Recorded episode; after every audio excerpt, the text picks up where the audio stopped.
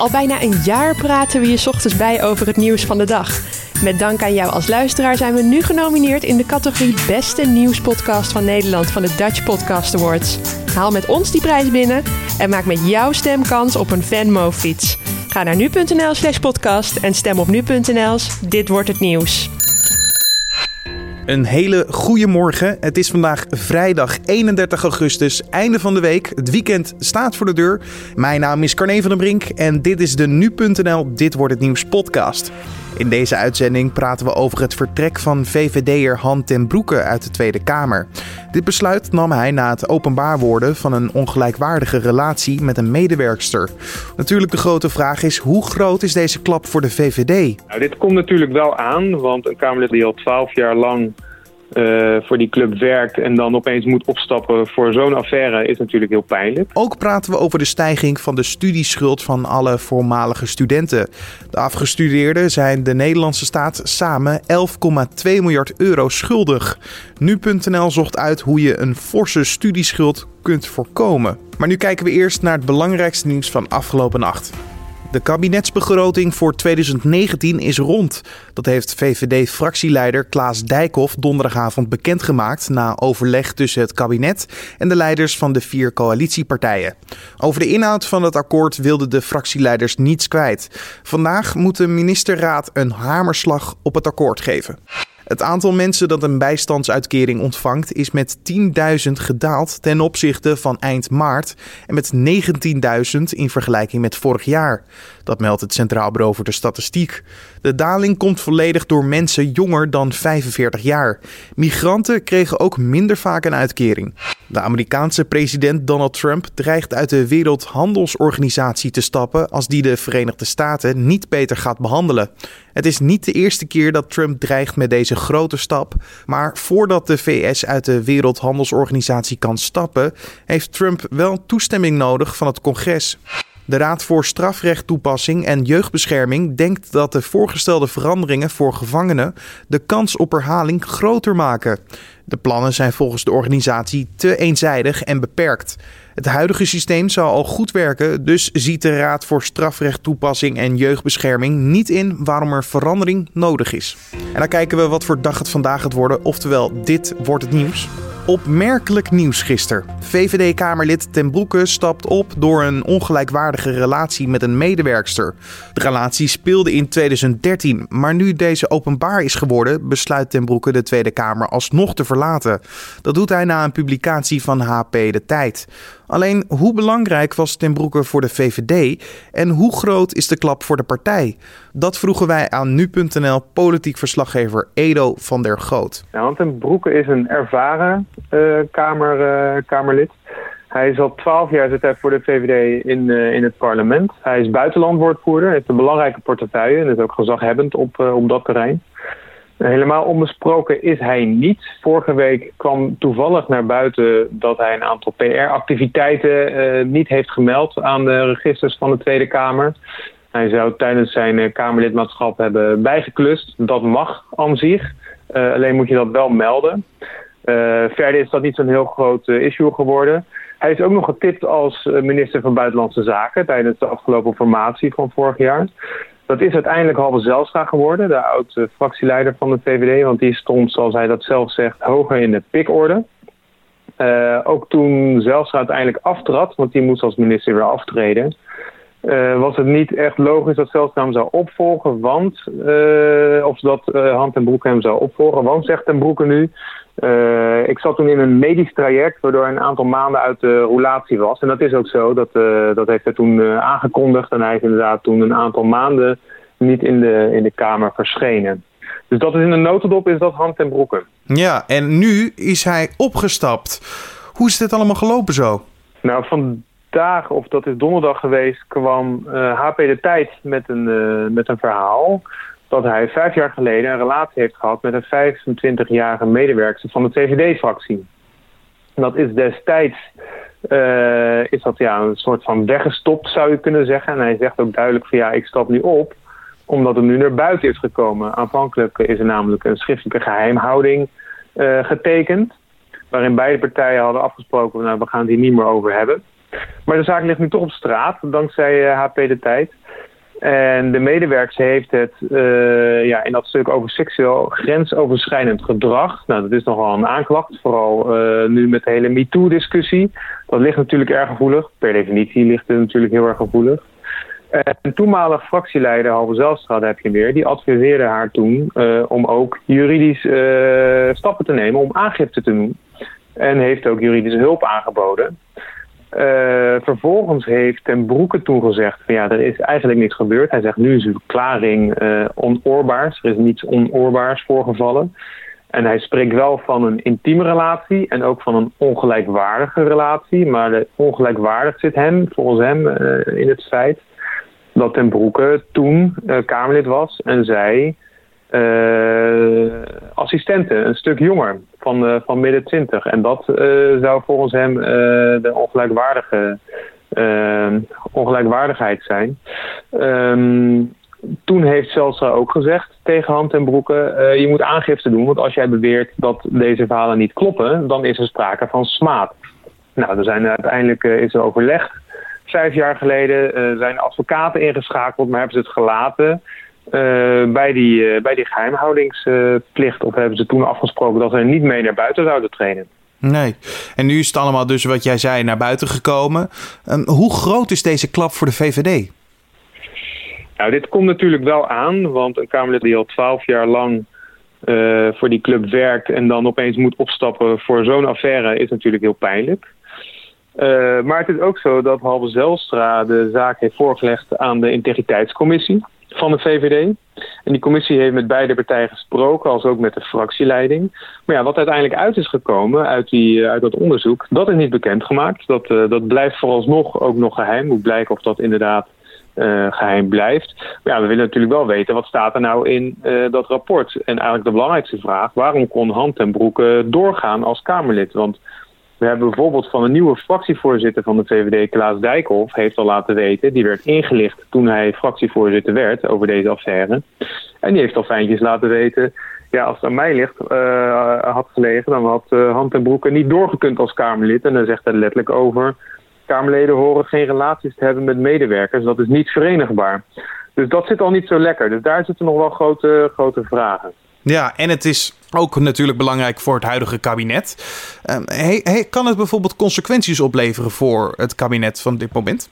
Nee, ik kan geen consequenties opleveren, want Tante Boeken heeft zijn zetel beschikbaar gesteld. Hè. Het kan inderdaad, zoals je als Kamerlid zegt, van uh, ik verlaat, uh, verlaat de fractie, maar ik hou mijn, zetel. Dat is een Kamerlid mag dat doen. Dan zou de coalitie bijvoorbeeld, die, die hebben nu 76 kamer, kamerzetels. Dat is net eentje meer dan de benodigde meerderheid. Uh, maar hij zegt, ik stel mijn zetel beschikbaar. Dus er komt gewoon een nieuw Kamerlid bij. Dus de coalitie zal hier niet mee, uh, niet mee in problemen komen. Dus het is meer een imago-probleem weer voor de VVD en natuurlijk voor Ten Broeke. Ja, dat kun je wel zeggen. Uh, ik denk dat Ten Broeke relatief misschien wel snel vergeten is. Want zo gaat het ook in Den Haag als je niet meer meedoet uit het oog, uit het hart. Maar dat ligt natuurlijk wel een beetje aan de toekomstige ontwikkelingen. Het is natuurlijk wel een groot imagoprobleem als je het wat breder trekt inderdaad voor de partij. Er zijn meerdere integriteitsproblemen geweest. Denk bijvoorbeeld aan de oud-voorzitter. Uh, Henry Keizer die moest opstappen vanwege een uh, ja, nog een omstreden zakendeal. die had niet integer gehandeld.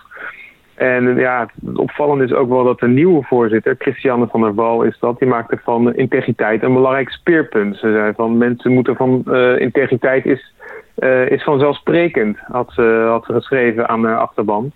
En ze zegt ook, ik bouw er iedere keer weer van als een VVD in opspraak komt. En dat moet echt stoppen. Nou ja, goed, ze is nu uh, een jaartje is zij voorzitter van de VVD en ze wordt alweer geconfronteerd met, uh, met een nieuw geval. Dus dit, uh, dit gaat de VVD wel, uh, wel voelen. Ja, en er zijn nog een hoop onbeantwoorde vragen, zoals ik al hoorde. Welke zullen als eerst onderzocht worden? Heb je, heb je enig idee? Nou, de vraag dat die boven de markt blijft hangen is natuurlijk wel van waarom Ten Broeke door kon als Kamerlid in, in 2013. En blijkbaar, ja, zoals ik net ook al zei, blijkbaar heeft de integriteitscommissie bepaald uh, dat hij wel kon. En zegt uh, Dijkhoff, uh, nou, ik vind, dat het, ik vind dat het niet kan. Dus dat is nog wel iets om, om uit te zoeken of wat uitgezocht moet worden. En misschien maakt de partij dat uiteindelijk zelf wel openbaar. Lijkt me niet. Ze zijn nogal gesloten als het over dit soort zaken gaat. Maar ja, we zullen zien of dit, of dit nog een staartje krijgt. Je hoorde politiek verslaggever Edo van der Goot. De studieschuld van alle voormalig studenten is weer gestegen. De afgestudeerden zijn de Nederlandse staat samen 11,2 miljard euro schuldig. Dit bedrag is meer dan twee keer zo hoog als in 2011. Nu.nl zocht uit hoe je een forse studieschuld kunt voorkomen en wat de mogelijke valkuilen en gevolgen van zo'n schuld zijn. Om die vragen te beantwoorden belden wij met Karin Radstaak van het Nibud. Veel studenten moeten lenen tegenwoordig om uh, te kunnen studeren. En uh, ja, hoe, hoe minder je hoeft te lenen, hoe minder je later terug hoeft te betalen. En hoe meer je leent, hoe eh, lastiger het kan zijn later. Ja, eerst gaf Duo natuurlijk giften en nu zijn het leningen. Ja. Merken jullie dat er nu compleet anders naar geld gekeken wordt door studenten? Uh, wij zien wel een duidelijk verschil met een paar jaar geleden. Toen een deel eh, van de studiefinanciering zeker nog een gift was. Toen uh, was er een, een, deel van de studenten dat wel het hebben van een schuld echt als een financieel probleem ervoer. En dat deel van studenten dat het echt een financieel probleem vindt, dat is kleiner geworden. Ja, en is dat gewoon een mindset die dan even een knop die omgaat? Of ligt het ergens anders aan? Nee, op het moment dat je wel moet en niet anders kan. En dat heel veel mensen om je heen het doen. Dat je geen uitzondering meer bent als je een, eh, een lening hebt of alles maximaal moet lenen of wil lenen. Dan, uh, ja, dan, dan is het niet meer vreemd. En als je, als je nu kijkt bijvoorbeeld ook naar de struikelblokken hè, voor de studenten. Zijn die er en ja, hoe groot zijn die? Nou ja, ik kan me voorstellen dat het een drempel is om, uh, als je moet lenen om te kunnen studeren. Uh, dus het, het, het leenstelsel aan zich is, kan voor mensen een drempel zijn om het te gaan doen. Als je mensen geen schulden willen hebben. Er zijn ook mensen die gewoon echt niet willen lenen. Uh, die, die, ja, die, die doen het op een andere manier. Um, en dus dat is wel een struikelblok. En als mensen, hè, de studenten zijn zich wel goed bewust van, uh, van de gevolgen zeg maar, van zo'n lening. Hè. Dus heel veel studenten weten dat het gevolgen kan hebben voor een hypotheek. En heel veel studenten weten dat ze langere tijd aan het terugbetalen zijn. Dus, um, maar uiteindelijk, als je iets wil, zeg maar, is dat dus kennelijk nog steeds voor heel veel mensen geen belemmering. Want uh, ja, driekwart van de studenten leent om te kunnen studeren. Ja, je investeert in jezelf inderdaad. U, u tipte al inderdaad ja. de hypotheek aan. Hoe, hoe zit het nou op dit moment met een uh, studieschuld en een hypotheek aanvragen? Nou, de studieschuld is geen, uh, studie, voor geen schuld die bij het BKR bijvoorbeeld uh, bij de BKR geregistreerd is. He, dus het is niet een geregistreerde schuld, maar je bent wel verplicht om te vermelden of je zo'n schuld hebt als je een hypotheekaanvraag doet. En op het moment dat jij een hypotheekaanvraag doet en niet uh, vertelt dat je een studielening hebt, dan um, uh, kunnen de gevolgen op lange termijn zeg maar, lastig zijn. Als je uh, stelt dat het misgaat en je moet je huis verkopen en er is gedoe en je hebt bijvoorbeeld nationale hypotheekgarantie, dan, dan is dat lastig. Want dan zijn ze natuurlijk wel niet blij met het feit dat je verzwegen hebt dat je een lening had. En, maar ja, tegelijkertijd weten we nu ook, als je zegt dat je wel een lening hebt, is dat ook een hindernis. Uh, voor het krijgen van uh, een voldoende hypotheek. Althans, voor, hè, dit, je krijgt gewoon minder hypotheek als je een studielening hebt. Mes snijdt een beetje aan beide kanten inderdaad in dit, uh, ja. dit En als je bijvoorbeeld nu kijkt naar het, het, het bijlenen, hè, dat is natuurlijk ook een facet van deze leningstelsel. Um, je wilt misschien wat ruimer leven in je studietijd. Ja, is dat nou een slim iets om dat te doen? Of denk je van nou, denk daar echt verstandig over na? Nou, Nibud adviseert, om studenten, uh, adviseert studenten om gewoon goed te kijken naar wat je echt nodig hebt. En uh, wat je niet nodig hebt, om dat ook niet uh, bij te lenen. Omdat je dan. Kijk, het geld wat je niet nodig hebt, uh, dat kan je apart zetten. dat doen veel studenten ook. Meer dan de helft van de studenten zet een deel van het geleende geld apart. met als doel van, nou, dan heb ik straks wat geld achter de hand als ik klaar met studeren. Of de rente is nu toch heel laag, dus kan ik het prima lenen zonder problemen. Uh, maar ja, uiteindelijk moet je het nog steeds terugbetalen. Uh, dus wat het Nibud zegt is van, nou, doe, hè, er zijn goede rekentools. Er is een goede rekentool op de site van Duo... waarbij je precies kan uitrekenen wat je nodig hebt. Wat zijn je inkomsten en wat zijn je uitgaven. En baseer je lening uh, daarop. En kijk ook van, wat kan ik nog meer doen om dat geld bij elkaar te krijgen. Moet ik een baantje erbij zoeken. Heb ik tijd om er bij te werken bij mijn studie? Uh, moet ik meer gaan werken? Of uh, nou ja, zijn er nog andere manieren om dat op te lossen? Ja, het heeft natuurlijk ook te maken met hoeveel jij buitenschools ook nog moet doen voor school inderdaad. En dan ook nog werken. Dus het heeft allemaal consequenties. En er zijn natuurlijk ook mensen die graag willen investeren op een andere manier. Door heel actief te zijn in... Uh, verenigingen en uh, bestuurservaring op te doen en zo. Dat, die heb je ook. Ja, precies. Maar en zo'n studieschuld, hè, heeft het nou ook veel consequenties voor de toekomst? Als je kijkt naar de regels van het afbetalen en dat soort zaken? De consequenties op de lange termijn. Als je gaat studeren ben je nog vrij jong. En mensen gaan ook, hè, studenten zijn optimistisch, gaan ervan uit dat ze dankzij hun studie een goede baan zullen vinden en later makkelijk uh, kunnen afbetalen. Um, maar het feit blijft wel dat je dus heel lang een uh, lager besteedbaar inkomen hebt dan je had kunnen hebben. Uh, er zijn ook wel voor rekenvoorbeelden van, van wat je af moet betalen, afhankelijk van de hoogte van je lening. Uh, het is alleen wel zo dat de, uh, de, wat je moet afbetalen geen constante factor. De rente is nu heel laag, maar om de zoveel jaar gaat die rente veranderen. Er zijn zelfs plannen, geloof ik, om uh, elk jaar daar wat aan te gaan doen. Dus de rente kan enorm gaan variëren. Dat weet je nu nog niet. En de tijd die je krijgt om af te betalen is lang, dus dat is fijn. Maar in die tijd kan er ook best veel veranderen. Goed nadenken in ieder geval voordat je gaat lenen. En dan uiteindelijk de komende jaren ook weer goed nadenken om het af te lossen. Ja, lenen is uh, in deze situatie uh, onvermijdelijk voor heel veel mensen. Maar als je het uh, moet lenen, leen dan in ieder geval bewust. En denk even goed na over wat er noodzakelijk is en wat niet. Want het is wel iets wat je, wat je daarna nog heel lang met je meeneemt. Je hoorde Karin Radstaak, persvoorlichter bij Nibud. Aretha Franklin wordt vandaag naar haar laatste rustplaats gebracht. De Queen of Soul, die op 16 augustus op 76-jarige leeftijd stierf, wordt bijgezet op Woodlawn Cemetery in Detroit. De afgelopen dagen lag de zangeres opgebaard in het Charles H. Wright Museum of African American History, waar fans haar de laatste eer konden bewijzen. Zo'n 200 leerlingen hebben afgelopen week in Maastricht toetsen gemaakt in de hoop alsnog hun VMBO-diploma te halen. Eerder waren op de instelling 354 examens ongeldig verklaard omdat de instelling de zaken niet op orde had. Vandaag krijgen ze te horen of het deze keer wel is gelukt. En nou kijken we waar onze collega's vandaag over schrijven. Insecten dreigen steeds meer van de oogsten in Europa op te gaan eten als de gemiddelde temperatuur op aarde stijgt. Dat schrijft de Volkskrant op basis van een onderzoek gepubliceerd in het tijdschrift Science. Zogeheten plaaginsecten als bladluizen hebben meer eten nodig als de temperatuur stijgt. Nederland verliest nu jaarlijks 11.000 ton van de 217.000 ton graan die geoost wordt. Dat kan over een aantal jaar 22.000 ton zijn. Professionele dronebestuurders vinden dat ook mensen die een drone als hobby hebben een vliegbewijs moeten halen. Die oproep doet de branchevereniging voor professionele dronepiloten in het AD. Nu zorgen de ongetrainde amateurs nog voor minimaal twee ongelukken per week. Volgens de branchevereniging komt dat voornamelijk doordat de amateurs de regels niet kennen. En dan nog even het weer. De kans op regen neemt iets af in vergelijking met de rest van de week. Daarmee neemt de kans op zon ietsjes toe. Verder blijft de temperatuur weer hangen rond de 20 graden. En dan nog dit. Koning Willem-Alexander reikte in aanwezigheid van koningin Maxima en premier Mark Rutte de militaire Willemsorde uit aan majorvlieger Roy de Ruiter van de Koninklijke Luchtmacht. Waarom hij de hoogste Nederlandse militaire onderscheiding krijgt, hoort hij pas als het zover is. Het komt niet vaak voor dat luchtmachtofficieren onderscheidingen krijgen. De uitreiking zal ook vandaag live te zien zijn op NPO 1 vanaf kwart voor drie. Dit was dan de Dit wordt het nieuws podcast voor deze vrijdag 31 augustus.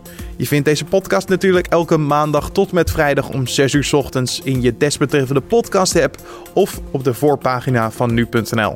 Vandaag is de laatste dag dat je op deze podcast kan stemmen bij de Dutch Podcast Awards. Help ons natuurlijk die prijs te pakken en je kan met je stem kans maken op een nieuwe fiets. Dus stem op ons. Laat ook weten wat je van deze podcast vond. Dat kan via feedback.nu.nl of natuurlijk een recensie op iTunes. Mijn naam is Carne van der Brink. Voor nu wens ik je een prachtig weekend en natuurlijk tot maandag.